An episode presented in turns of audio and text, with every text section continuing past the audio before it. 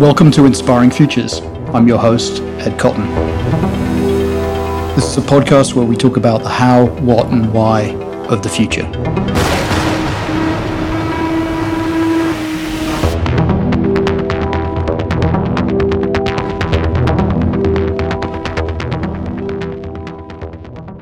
Welcome to the latest episode of Inspiring Futures. Um, my guest today is Wayne Chang, the general manager of Saatchi Art. Uh, Wayne, welcome to the the show. Thank Good you, Ed. I'm I'm excited to be here. Thanks for Thanks having so. Um, you're out in LA in the in the, in the summer like uh, winter of Los Angeles. I'm here shivering in, in Brooklyn. um, so, uh, Wayne, why don't you take us through a little bit of your career trajectory? What uh, took you to where you are today? uh, sure. Yeah. Um, I worked in uh, new media quite a bit. I, you know, every I launched a uh, in publishing. I launched helped launch Newsweek.com into you know its first public website out of its walled garden service. Uh, I worked at New York Times um, in its early stages of of its entry into the web. I'm sort of dating myself here. Um, so I've had I've had a real strong interest in working um, in user experience and product development early on um, for a lot of brands in, in the early stages of the web, um, all the way through um, to I sort of evolved. Uh, my interests evolved into more e-com and marketplaces. I really enjoy um, the way that the uh, buyers and sellers are able to interact directly and um, with less of a middleman, right? So uh, I prior so prior to Saatchi Art, um, I joined uh, Dog Vacay, which was a, uh, a sort of Airbnb for pets, um, and that was really interesting to me. And you know, you get to work with uh, cute furry animals all day, um, but really helping um, pet owners find uh, uh, sitters um, around the world. But then um, moving into Saatchi Art, I uh, I have a real passion for art, um, and I wanted to continue working in product management um, and building good internet products. And so that fell in my lap. Um, it was incredibly. Uh, uh, it was a dream opportunity, really, um, because I have the strong passion in art. Um, I am an artist, also a professional artist. In fact, I've sold through the Saatchi Art platform well before uh, I actually joined um, on the product team. And so it was sort of the best of both worlds. It was like this perfect marriage. Um, and I've been at Saatchi Art for now almost six years. Uh, it's been my longest tenure. Um, and I think a lot of that is because, you know, I think if you do product, uh, internet product, you, if you're good at it, you know, you can work in any vertical in any service but if it's a the business is something you you have a lot of passion in and something you're really interested in i think it just it just makes that that job a whole lot easier and um and yeah it's it's been this uh this this sort of perfect role for me That's really exciting. It's it's fascinating that you got that intersection of your experience and your passion because that's uh, you know something that uh, you're fortunate to have because uh, not a lot of people get that right.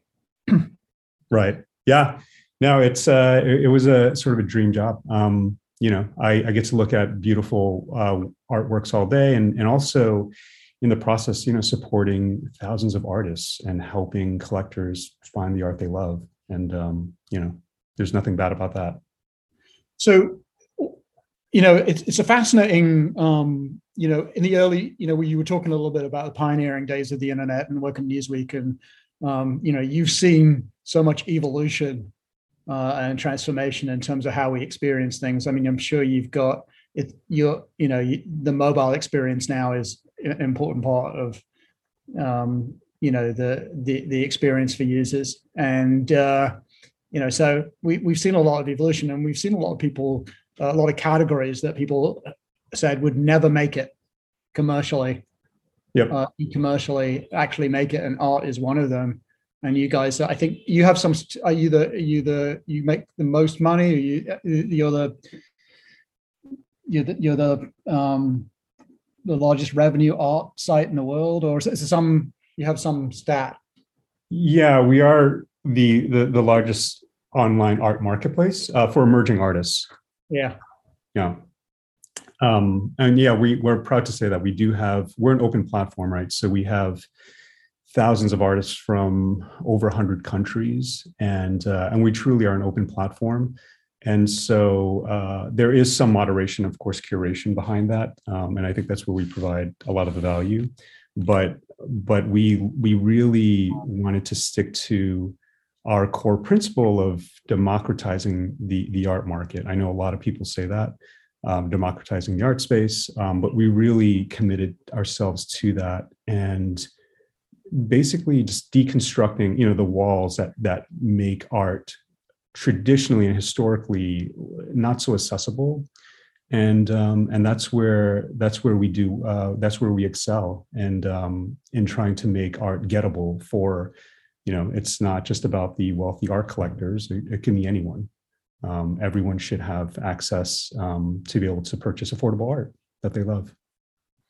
Yeah, I mean, gettable gettable is interesting because there's there's uh, there's dimensions to that, you know, right? There's the affordability side, and there's the conceptual understanding side, and there's the, you know, there's there's there's a little dimension to that, right? right. As right. well as, um, you know, the navigation. It, it, it just you know once you become big, serving up the right art to that people want becomes sort of a complex tech, you know, becomes a little bit of a tech uh, need, right? In terms of how you how you solve for that, because uh, you can have a, vast warehouse of books, but if I'm not seeing the books I want, then it's kind of useless. Right. Yeah. Exactly. Um, and I think, yeah, it's interesting. I think um, the the idea that um, and you mentioned this earlier if would we ever think that in this day we would be able to help our artists sell works you know average order price sometimes it's well over a thousand dollars um, would be able to to help support these transactions online where the buyers are buying these works sight unseen um, and I think we're in a really exciting time where the technology and the products have made that very possible. And we've certainly taken advantage of that. Um, you know, right before the pandemic started and lockdown, uh, our the other art fair, which is a, another part of our business, um, where we're able to showcase uh, over 100 artists in each fair. I think that had to unfortunately uh, pause um, given COVID. But at the same time, we also launched augmented reality, right? And as as an example, so I think that technology, um, things like that, and with the advent of uh, a lot of the mobile features are that are available, it's it made it really possible for people to envision their art in their space. And I think the the bridging that gap right for artists for for buyers to really understand what this work would look like on their wall in their home um, and visualize that in a much more meaningful way there's this wow moment that that we can help create for them. Um, but i think taking advantage of what's available at our fingertips um, with with this new tech that's coming out and uh, and really trying to push that as far as we can to help uh, you know get over that hump of buyers being able you know having to buy art sight unseen right? Well that can now be a reality. They can actually visualize these things. Yeah, it's really interesting. I i um i dabble a little bit in photography and i was uh i was talking to a curator um about you know likelihood of success and all that stuff and commercial success and they were telling me um you know, how many people do you know who buy art? You know, who, and mm-hmm. you know actually collect and buy art, and and it's really hard. You know, it's it's uh, it, you know, you you guys are sort of embrace. It's sort of a new marketplace that, um, you know, yes, you've got the traditional kind of profile of a collector that obviously has a, you know, there's a net wealth profile and there's a sort of a collector mindset and now you're talking about a whole different group of people who you're introducing art to and that must be quite interesting. I don't have you done any research on is this, is it a generational thing? Is it a psychographic? Uh, what who are the people who are who are finding you? And obviously there's an affordability to to it that uh, and an accessibility which is kind of built baked into your mission. Um, but but who who, who are you, who are you finding are your buyers Yeah, they they sort of run the gamut. Um, I think we have uh, several segments, but I would say on average, um, you know, college educated, uh, you know, slightly uh, higher household income, um, young professionals, even, uh, but age group, you know, it spans anywhere from uh, 30 to to mid 40s or or, or higher. Um, but I would say, you know, and those are just general averages, right? But more often than not, we actually come across uh, sort of young, we would call them aspiring collectors. Um, they, you know, they have uh, some disposable income and they have some interest. You know, they just moved into uh, a new uh, living space and um, and they may be in their 20s just fresh out of college first um, you know career job. And i think we do come across that quite often and we love supporting those those types of buyers as well because off more often than not um, as you were saying like purchasing art there's so many other factors that go into it. Um, a lot of times they come to us and say i have no idea like what's good what what should i you know what should i purchase? And and so we work with them um, and there's quite a bit of hand holding it's it's very high touch but we offer that service. And and so we get a wide range of um, of collectors. And and on the other end of the spectrum we'll get collectors who they know exactly what they want. They'll tell us here's our price range. Here's the the the wall the color we we we have. Here's the furniture. Here's a here's a photo of of the space. And um, we want something abstract or black and white photography from a French, you know, photographer. So you know, we'll get all these uh, inputs, and then we'll we'll we'll help locate something that that checks those those boxes uh, for them. So so yeah, it's uh, we we get all kinds of uh, uh, collectors. Um, so there there's very little we, we we've seen we haven't seen, I should say. So what about building building those relationships with people over time? Obviously, there's a lot you know you kind of tend to think, and you know, work in this internet space for enough time and talk about sort of like profiling and personalization and automation yep. of a lot of this stuff. But you were talking about sort of personal handholding, is it a combination of the two? Yeah, there's there's several ways that that we we approach it, and and there's there's several uh, ways we think about that. Certainly, there are uh, there's technology to help you know help someone identify the kind of art they're looking for. If we collect certain inputs or you know we could certainly look at what they've uh, uh, viewed on our site and where they've taken actions and you could sort of feed that into an algorithm right? And and um, but what's interesting about this business and why i love it is because uh, its uniqueness the fact that it's one of a kind right? It's an original. If i go to another retail site uh, another e-tailer and i purchase a uh, pair of khakis they might recommend socks because other users have other other buyers have exhibited that same behavior right? So you can do sort of product recommendations and pairing. With this you can't. It's a little trickier only because they're all one of a kind and once it's sold it's gone. Um, there are print reproductions of course that you can you can sort of uh, explore and um, and and play on that but when it comes to originals it's a little different. Um, you can glean from some of what they do to determine uh, what they might be interested in. Um, but there's a so there's a technology component to that, right? To try to arrive at we what we think is a good collection that we can curate for them from a technical perspective. And then there is the a lot of collectors they just you know they just want to work with another human being. They want to work with an advisor um, because sometimes there are things you you simply cannot input into an algorithm.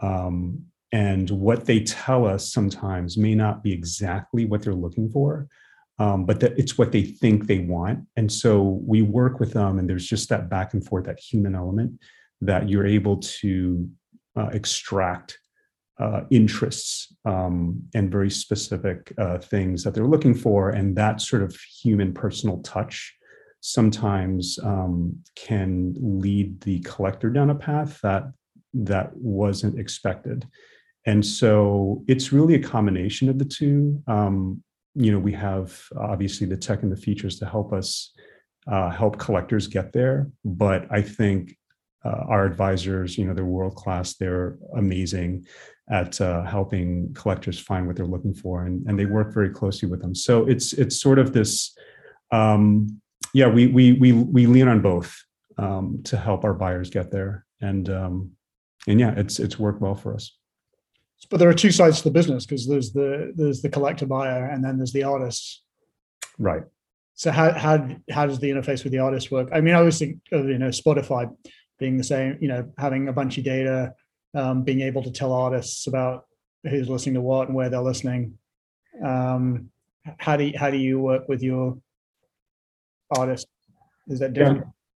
So we work with our artists. We do have a you know our curation team works. Uh, they work closely with artists as well, um, and it's an open platform, so any artist can sign up and uh, and get started. Right, so that's easy. It's it's a very level playing field um, from that point on, I think artists will write in and, and they'll seek, you know, advice or, or some counseling on you know, like how should I stage this. Um, we have uh, ample uh, documentation, right, on on how artists can get started and really build a robust profile.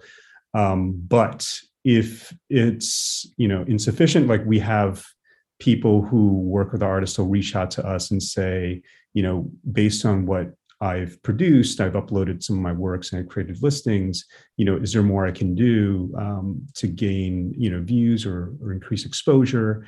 And I think um, our advisors will work with them on um, a good pricing strategy, um, on how to how to market themselves, um, and even to the level of detail of helping them craft like a strong, compelling art artist statement um, and so, you know, there's there's a quite a bit of work that that we do put in uh, with our artists to come up with that.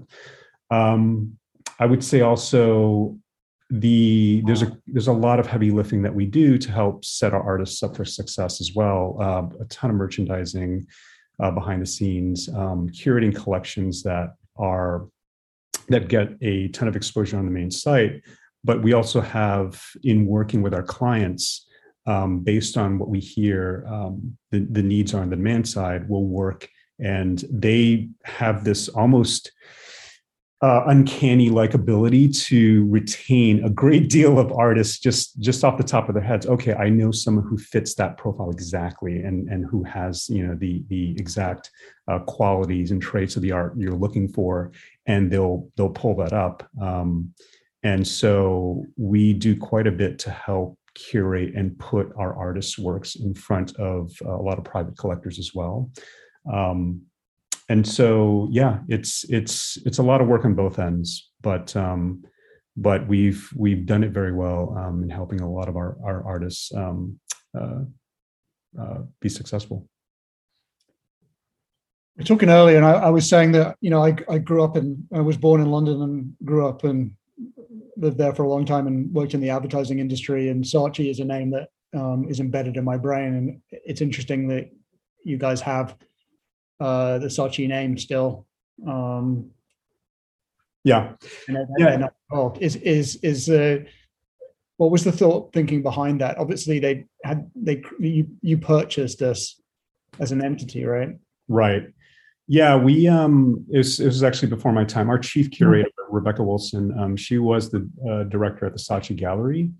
Um, so we we kept our name despite now being independently owned. We parted ways uh, amicably, but um, you know we just wanted to retain that name because it did resonate with people. Um, it's uh, it's still a very strong name, um, and it still conveys quality and, and curation for a lot of um, uh, our our collectors and audience. So yeah, and so we took that, and um, we still saw a huge need for supporting emerging artists, and um, there was an opportunity on the internet, so we we kept that name, and um, and yeah, it's it's done well for us since. Um,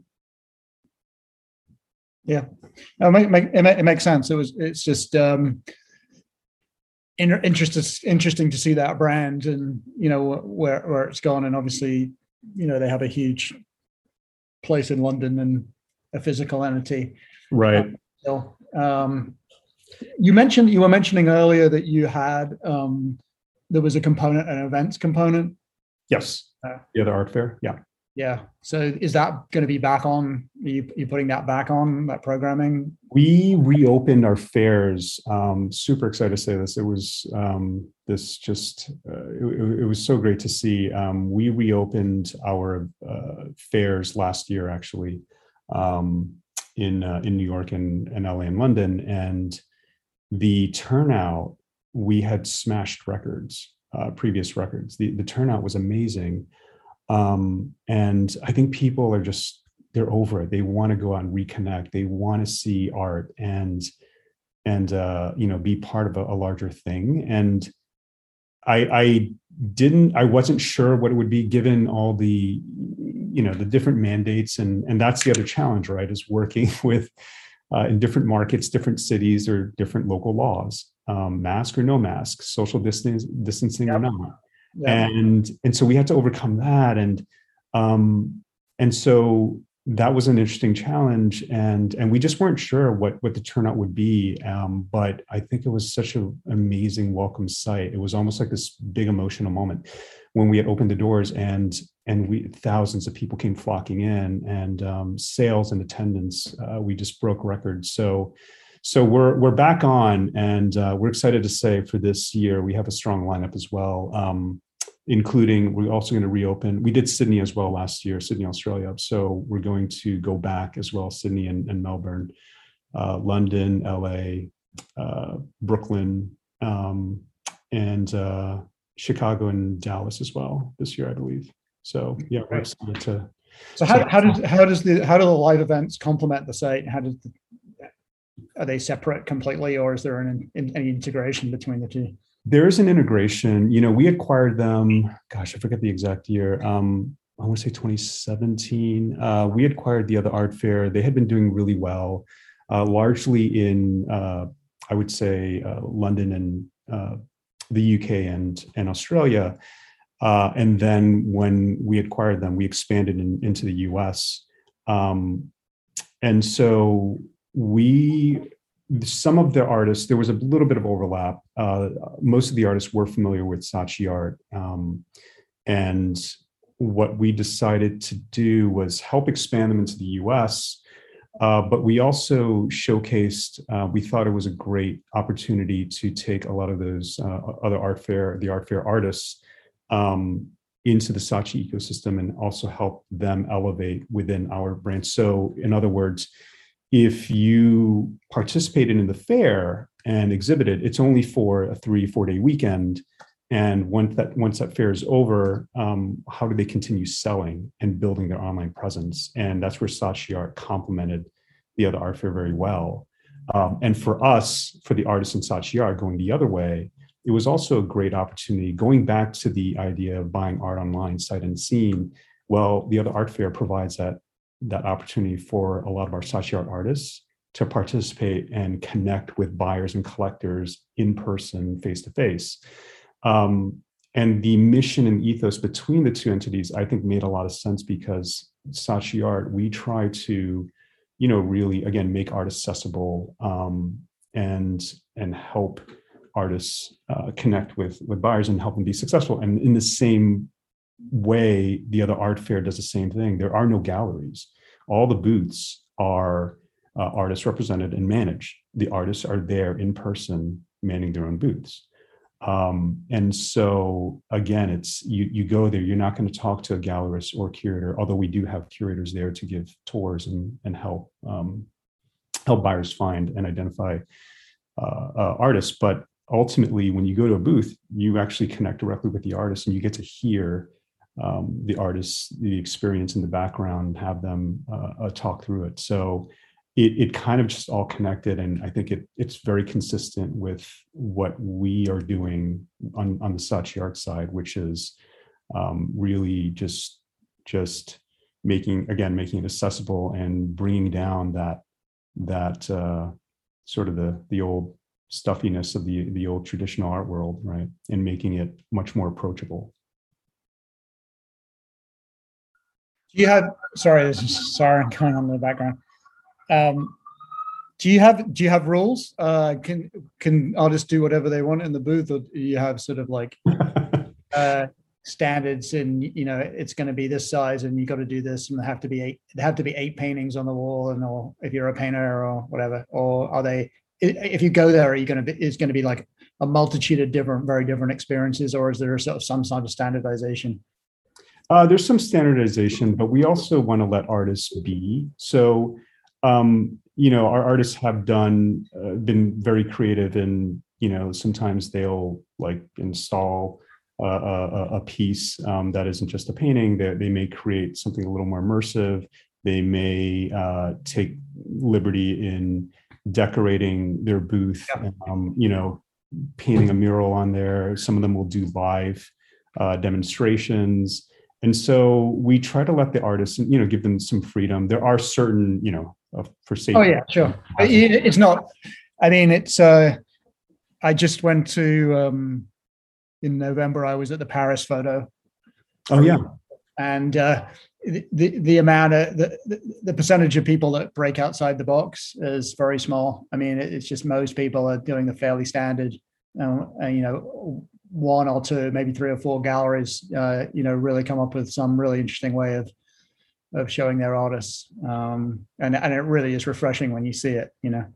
Yeah, um, no, it is. I think and yeah, some of our artists, yeah, they'll they'll also engage with with with attendees and they'll perform and, and do you know live performance acts, things like that. Um, so for the most part, I think you know we embrace it. It's uh, artists are artists, and we want to we want to let them uh, you know do their yeah. thing. So. Is there um is there a commercial like an advertising side to the business as well like, that involves you know we're seeing it everywhere you know um Amazon obviously has a massive advertising business. Um, you know, all these other um, e-commerce sites uh, building, you know, massive advertising businesses. Is is there a an advertising uh, business model, um, or are you staying away from it? Um, you mean as far as us advertising on other? Oh, you know, sell, selling inventory, uh, selling sponsorships to the art fairs, uh, involving corporate entities. Yeah, we do, and um, and there there are sponsorship opportunities that we've uh, we've already engaged with. So um, one of our bigger bigger partners um, in the other art fair is is Bombay. Um, oh yeah, Bombay Sapphire, the gin company. Um, we've yeah. had a great relationship with them. They've been our primary um, liquor sponsor uh, for past shows in the U.S., and that's worked really well. and so you know there's a lot more we're doing but yeah there's there's definitely a partnership sponsor uh, sponsor opportunities that we've uh, we've we've done in the past yeah no it's i mean i've been to i'm sure you're pretty familiar with Frieze, and um you know that that sort of become i mean it's sort of a little bit the other end of the scale it's sort of it's, a sort of super aspirational uh, champagne brand type right. situation um uh, you know, um, which isn't necessarily to everyone's taste. And certainly when you, I mean, it, it's interesting. I find it very interesting that there's a sort of, uh, you get a lot of people who are who are window shopping at Frieze because there's no way they could ever ever afford the art that's on the walls. I mean, and the, you know when they ask, you get sticker shock. Whereas there's something there's something really really nice about going to a place where you can actually afford the art. Yep. Uh, it's very refreshing. I yeah, I'm, and I'll say this: uh, given the attendance, you know, for things like Frieze and um, Basel, right? Um, to your point, uh, a lot of it is the experience and going there, people watching. It's it's being in the moment, right? Versus actual consumerism. That actually, with the other art fair, it's it's all of that. I think the engagement with artists and the actual um, uh, purchasing that you can actually acquire these to your point it is really refreshing to see because a lot of a lot of our attendees do convert like they actually go there and they they will purchase the works especially there's that moment where they connect with the artist and and they hear the story and they understand and they get the background to the piece which i think is that which is really powerful. And i think that also um, sort of lends itself to you know the acquisition of works. Um, and i yeah i think it, it all it all plays well uh, together. And um, and so a lot of attendees like they go in um, with purchase intent. Um, so it is it is really refreshing to see. How many how many countries are represented in your in the Saatchi art? Is it how many do you know roughly? Is it Um, in Saatchi art, I would say it's over 100. Uh, I don't, that's incredible. yeah, yeah. I would say, uh, yeah, it's over 100,000 artists. Um, almost, yeah, well over 100,000, um, but over 100 countries. Um, so we ship to and from over 100 countries. Wow. Yeah. That's incredible. Um, so let's let's uh, let's talk about the topic of, of the moment, or it's been going around the the NFT um, phenomenon. How how are you guys um, playing in that space? Is it is it uh, an advisory? It's are artists coming to you with NFTs? Are you advising them? Are NFT artists coming? How how is it working for you guys? Um, they are coming to us with a, lot of ideas and requests, and um, both buyer and, and artist side. So we initially, when we were looking at this, um, we were we had NFTs and blockchain technology, of course, on our radar for some time, um, but we wanted to be thoughtful and make sure that the product and offering that we created was thoughtful and, and made sense um, and was on brand um, and you know hit all the things that are important to us and making sure uh, you know we're supporting our artists and and buyers are are able to to purchase works they they really love. So we didn't we we considered and this this is still on our roadmap which is building a marketplace that's integrated between physical art and uh, digital art and NFT. So imagine you could purchase uh, physical painting alongside an NFT, right? Um, but before we did that, we looked at creating uh, an NFT collection, a drop, um, and there were many reasons why we we did that. We wanted to um, first make sure that we were connecting with our um, Saatchi art community um, in a way that we, we didn't want to hit them over the head and say, okay, here we go. Here's a marketplace. Um, here's NFTs and, uh, and hope you buy it. It was, we wanted to slowly um, warm them up to the idea because there was a lot of education. Um, we weren't sure what the demand was going to be and given our uh, collector base, right? They clearly um, are fans of fine art and they purchase it, but but how would they receive digital art and NFTs? And so that was um, for that reason we we created this drop. Um, we brought them in slowly and did a lot of handholding and and education around it. Um, on the artist side, that was the same thing. We wanted to bring them in, and a, a lot of our artists actually were not. They know they knew about NFTs and, and the craze um, that was happening, but they did not. A lot of them have not really dabbled. They they actually haven't you know minted anything or created digital works. Um, some of them have, but for but that was you know those were more uh, the exception, and so we knew that there was a bit of a learning curve, and and but we again we wanted to make sure that that they were brought into this um, and and educated and and we help them along the way to to get there. So so for that reason, we we took the approach of creating this NFT drop.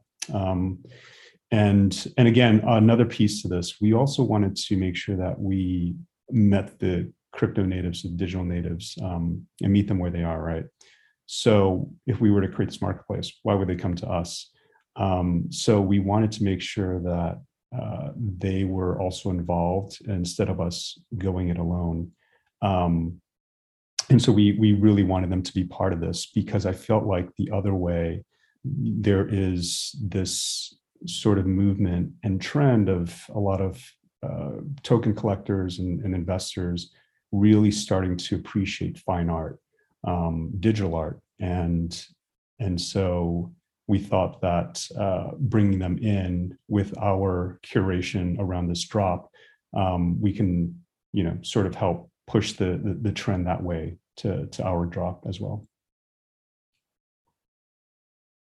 So, what was the result? The result was the other avatars. Um, that was our project that we launched uh, in late Jan, and the project itself um, to explain. We it was basically excuse me. Um, it was a first of its kind project that uh, we thought was uniquely positioned right uh, like we were unique, uniquely positioned to bring to life so it was a series about 2500 handmade originally designed one of one avatars um, and created by over 150 artists 154 of our artists um, uh, that we handpicked um, by our, our curation team so each artist actually created about 10 to 20 unique avatars uh, all inspired by uh, self portraits of uh, Vincent van Gogh.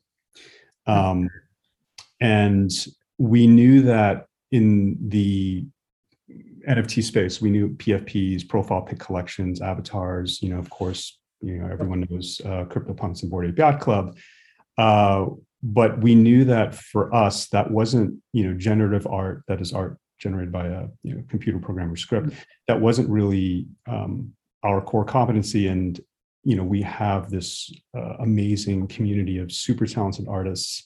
Um, and so and we we specialize in original art. So how do we make that work together that in a way that made sense? Um, and so in using vincent van gogh's portraits uh, we thought it was actually there was a lot of interesting parallels around that because he's sort of emblematic of uh, artists. He was an artist that was misunderstood, right? Um, during his time, he was way ahead of his time, prolific, uh, but uh, but he wasn't appreciated um, at that time. And I feel like there's a little bit of that with a lot of the creators in NFTs. You know, there's a lot of skepticism and cynicism around it. And we thought that that was a, a really good alignment. Like, okay, let's go with this. Let's use him as a template, but let's let our artists they let's have their take. They would produce these um, uh, Vincent Van Gogh avatars in their way, their style, and so um, it was it was an amazing project. As you can imagine, you know, over 2,500 avatars, those all original one of ones. That's quite a quite a heavy lift.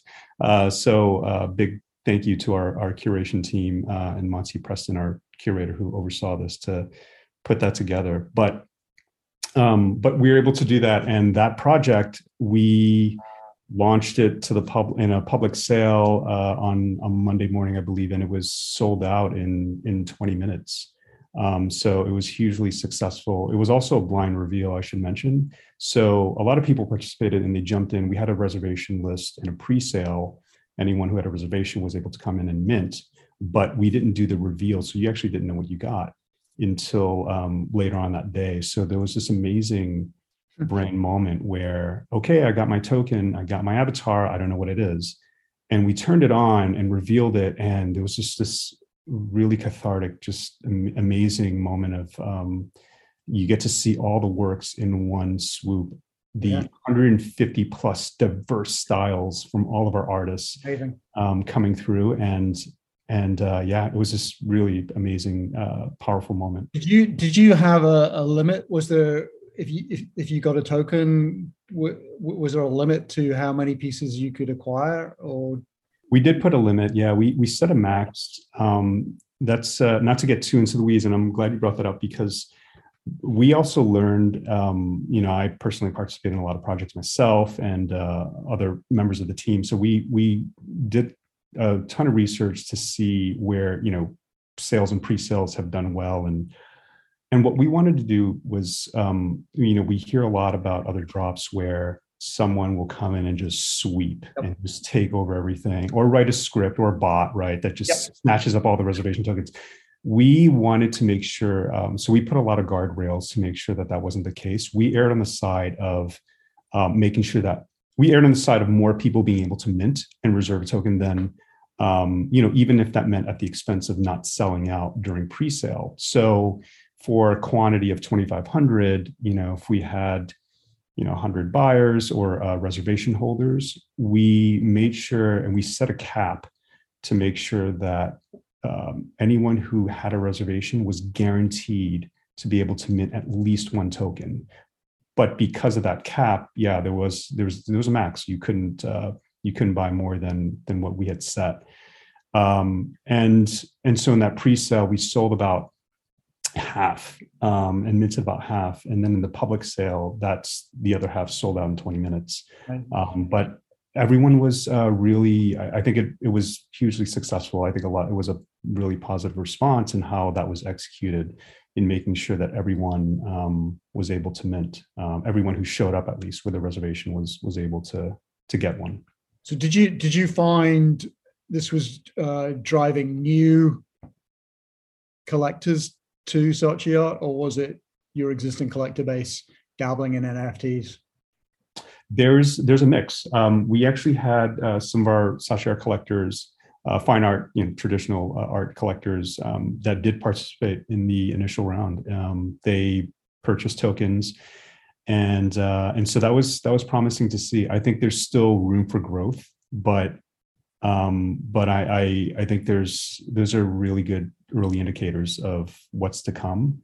Um, and on the other side, we had a lot of crypto natives who um, were new to acquiring art. And part of this project, we also had our, a lot of our artists, as you can imagine, they're traditional artists. Um, they work in paint, you know, they're painters, sculptors, and so forth.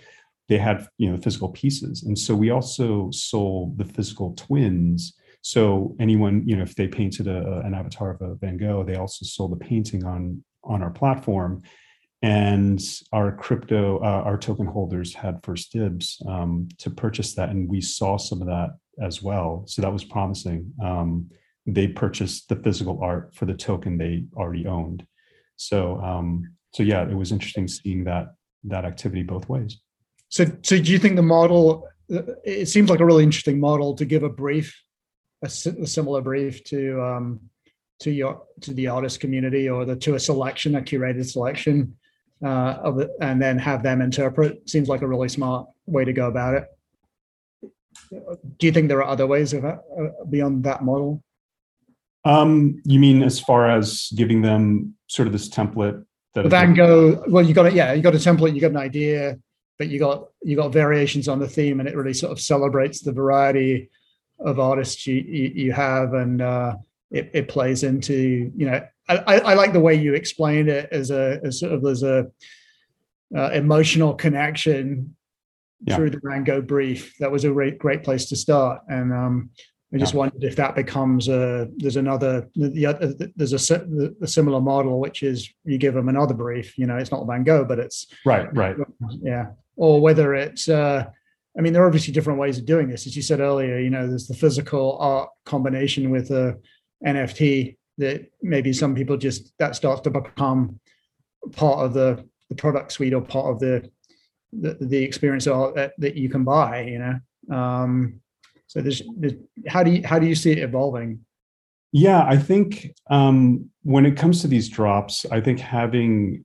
some parameters or structure is is not necessarily a bad thing and i uh, to be honest we weren't sure how our artists would receive it uh, with the other avatars project and giving them a Van template. And what was amazing was that they they took to it and and just ate it up, and they were it was they were very receptive. And so in the next brief, in the next drop, um, we're also going to provide some construct around it. I think that tends to do well because at the end of the day what we st- we still want some cohesive you know theme that ties these works together in a collection that makes sense right? It, it needs to have a sort of consistent cohesive thread um, um, through the collection so that it tells a story um, and sort of unifies it all together. So we, we want to be mindful of that. And so for that reason we do want to provide some structure around it uh, but at the end of the day not too much that it it becomes too heavy-handed and the artist isn't able to do his or her thing and and and let their style flourish um, in the piece. So so it's it's a it is a balance it, it is a balance. It's, it's a dance that that we have to do um, but uh, but i think that model works at least for now. For the next drop we have a few ideas and but we have uh, you know and there's some parameters around that but but we're we're also going to be careful not to um, you know be too overbearing on on what they do, and we want to let them uh, be able to express and uh, and do it in their way, their style.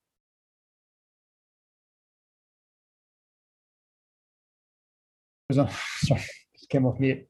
Um, one of the it made me think about something, which was um, we started talking about the everyone's talking about the creator economy and you know the, the the empowerment of these creators in the metaverse is either the metaverse is either going to be controlled by meta or it's going to be uh, you know roblox or somebody else who's going to you know offer offer a true creator economy and they're not going to take their but this idea that you kind of in you can't really insulate yourself from the system. There is still an art system Yep. and some art critic in the new york times decides that one of your artists is the next greatest thing, whatever reason, what happens?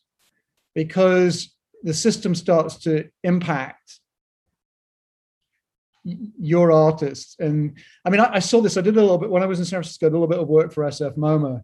And the, I did a lot of interviews with artists and curators and stuff. And the general consensus I got was um, no one stuck around San Francisco once they, they they always moved to New York. Once they once they got enough credibility and, and momentum, mm-hmm. they went. You know, and I know we're not talking about a physical thing, but it's still there's still a system in play, yeah. and there's still people enterprises and a, and a competitions, and and and if they win those competitions, they get more more prestige. Right. so you can't insulate yourself completely. And is is there a how do you deal with that? Because it's an interesting problem. You know, you you, you kind of you, in some ways you don't want that to be part of you, but in some ways you do. Yeah, it's. I I think when it when we're talking about the traditional art world, right? Um, the idea of uh, it, it, used to be right. Um, artists would try to get published to get exposure, or they you know seek gallery representation, and, and of course going to New York, right? That's that's where it is. Um, but that has sort of moved on with um, the advent of the internet, of course. Um, services like Saatchi Art has made has made lowered the hurdles and made it a little easier for artists to um, build their own brand and presence um, and business. And and of course with social media, right? That's they've been given tools to market themselves too. And what's interesting about but but still to that extent there's still you know some gatekeeping.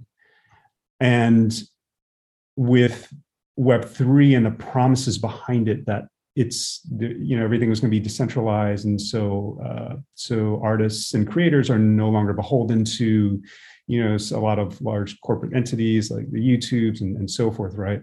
Um, but I, I also feel like while there is there is progress being made, and I think the the opportunity for artists to still transact and you know there is an exchange that can be had directly with collectors and buyers through the blockchain. I also feel like there are there's still a need for some centralization where you have you know whether it's Saatchi Art or you know things like Foundation and SuperRare to be able to provide that curation. I think there is still a need for um, places to help um, uh, the community find uh, interesting art um, out there. And I, I, feel like that that's still going to be around.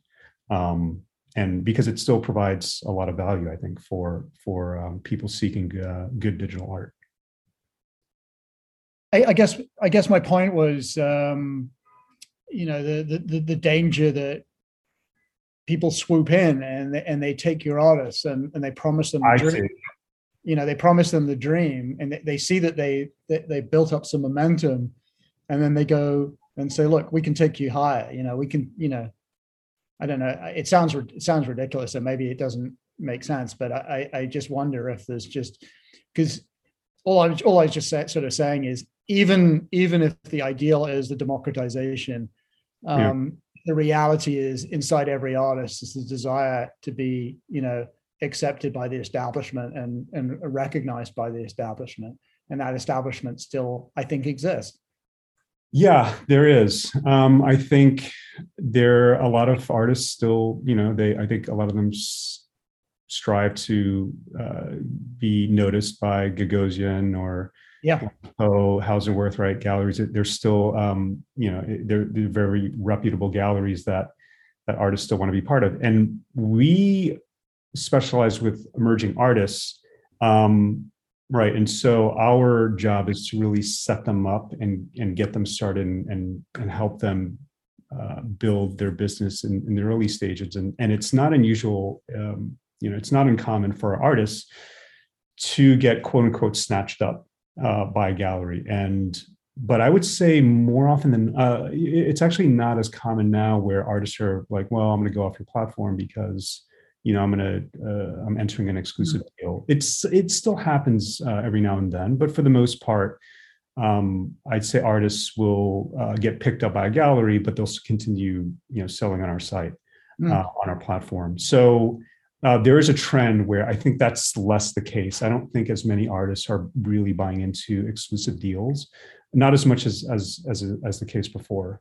Um, so and by the way at the end of the day like our mission helping artists and supporting them and elevating them that's great. And if they you know move on to a, a, a much bigger gallery a bigger stage and platform like that's you know you kind of done your job. It's validation. Yeah, exactly. Yeah if they quote unquote graduate to to uh, you know something yep. something much bigger you know that's that's that's great. Does that mean um uh relationship with art schools is kind of uh, quite important could be quite important? Um you know uh, that uh, art schools recognize students at art schools recognize that they have an opportunity through you?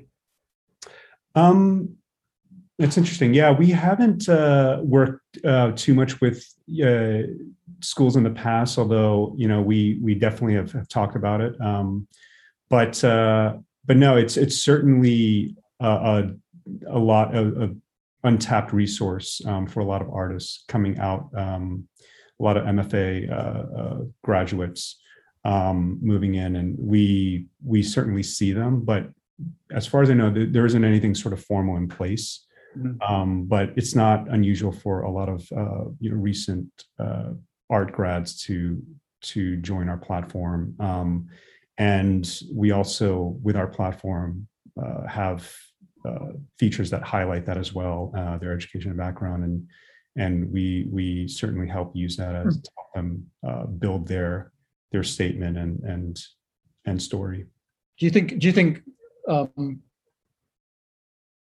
versus the gallery for emerging artists, one of your biggest competitors is could be Squarespace or something like that, where the sell is you can sort of do it yourself and you, you know you're a social media wizard and you know we can we we can help you build the platform and you can go out and market your market yourself and you don't need anyone. There seems to be a certain um you know that's just there's a certain uh, message that some of these i i know that sva and at parsons um you know a big part of the education is is building your own brand mm-hmm. it's a huge part of uh, uh th- these programs these art programs now and right. so I and I wanted just and given that we've you know given that we have a digital generation who've grown up, you know, building their own profiles on social media, that there is a certain group of them who believe they can they just oh we can I can go out and do this on my own. Uh, right. is it, I, I think that's kind of interesting. It's trying to. I, mean, I'm just I'm just playing sort of marketing, yeah. uh, marketing 101 for a bit, but the, the the idea that who are, who is actually who are actually your competitors, and I wondered if it could be somebody like a Squarespace. Um, it's certainly uh, like a, a, substitute, right, for what we offer, um, and we have many many artists in our uh, community have uh, personal websites. Um, they've set up, you know, they've gone as far as setting up their own uh, checkout cart flow on, on, on their site, and um, um, and, and they've set up Shopify uh, on their own. And I think for those artists, that's really amazing that that they do that. Um, and we certainly don't uh, uh, discourage it. I think, especially with other social media accounts, if they are pushing themselves and promoting their brand elsewhere, I, we actually encourage that yep. um, and link it back to our site. Um, so uh, but at the end of the day, the value that we offer beyond just simply the hosting and the infrastructure, sure, that's that's there. Is um, there's I think what a lot of a lot of artists do eventually find out is we have um, a huge support system behind us, uh, a team of, of, of, advisors and sales staff that's really pushing um, yep. these artists out front and center. But again, if the artist is very comfortable selling himself or herself um, and and getting out there and hustling, I think that's that's remarkable and admirable. But we also have those resources to get them there too. Um, I should mention we also have a hospitality business, uh, B two B side, which is um, growing incredibly fast, and we have a lot of trade clients, and that's another channel that we push artists through. Um, so the opportunities are there, and uh, we have an army of people that that are getting our artists front and center uh, in a lot of in front of a lot of clients. Uh, so just to just to kind of end, what what are you excited about? Looking looking forward to the next twelve months. What's uh, what's out there that you guys are doing, or that you're generally seeing that's uh, beyond you know beyond the NFT that that you're excited about? Uh, beyond our project, um, I would say you know working on an, our next drop. Yeah. Our next collection. Um, which we are really excited about. And one thing I want to mention with the drop that we did, we made sure that we were able to sustain a, a good level, uh, you know, inclusion and, and, making sure that it represented mm-hmm. a, a, good mix of artists. Um, you know, we have uh, half, uh, over 50% women, um, which is something we're really proud of, and also uh, over uh, uh, 30 countries. So we want to do the same in this next project. And the reason I say that is because what I'm also seeing at a larger scale, you know, especially in such a new space, is the conversations that are happening around this. Mm-hmm. Um, the the you know if we if you look at other verticals and other other industries um, you know that that sort of progress happens at a different pace but in a in such an early stage in this space it's it's actually remarkable to see that these conversations are being pushed and talked about. There are projects and platforms that are trying to address this. And so I, I take comfort in knowing and seeing that. So my hope and what i am excited about is to see more of these come through. You know world of women is one project of course that comes to mind um, but I really do feel like uh, I'm excited about the chance of making that progress uh, with regards to you know inequality and uh, uh, uh underrepresented groups. Um, and so, yeah, I'm excited to see that um, in this space. Also, yeah, as far as the NFTs uh, go, I think there is so much happening. Um, it's it's actually really difficult to keep up, uh, but we uh, the the art that's coming out um, that we're seeing. I think a lot of digital creators they finally have a platform that uh, they're able to secure value, and so what we're seeing now is, is is exciting. And I think there's just a lot we still don't know, and how that content and artwork will take shape um, in the next year. But but I'm excited about uh, about that, and um, and yeah, there's a there, there's a lot happening in next year. So looking forward to it. Very very cool. Great conversation. Thank you so much for your time. I, I really appreciate taking time and uh, going through what you guys are up to because it's it, it's really fascinating. Likewise.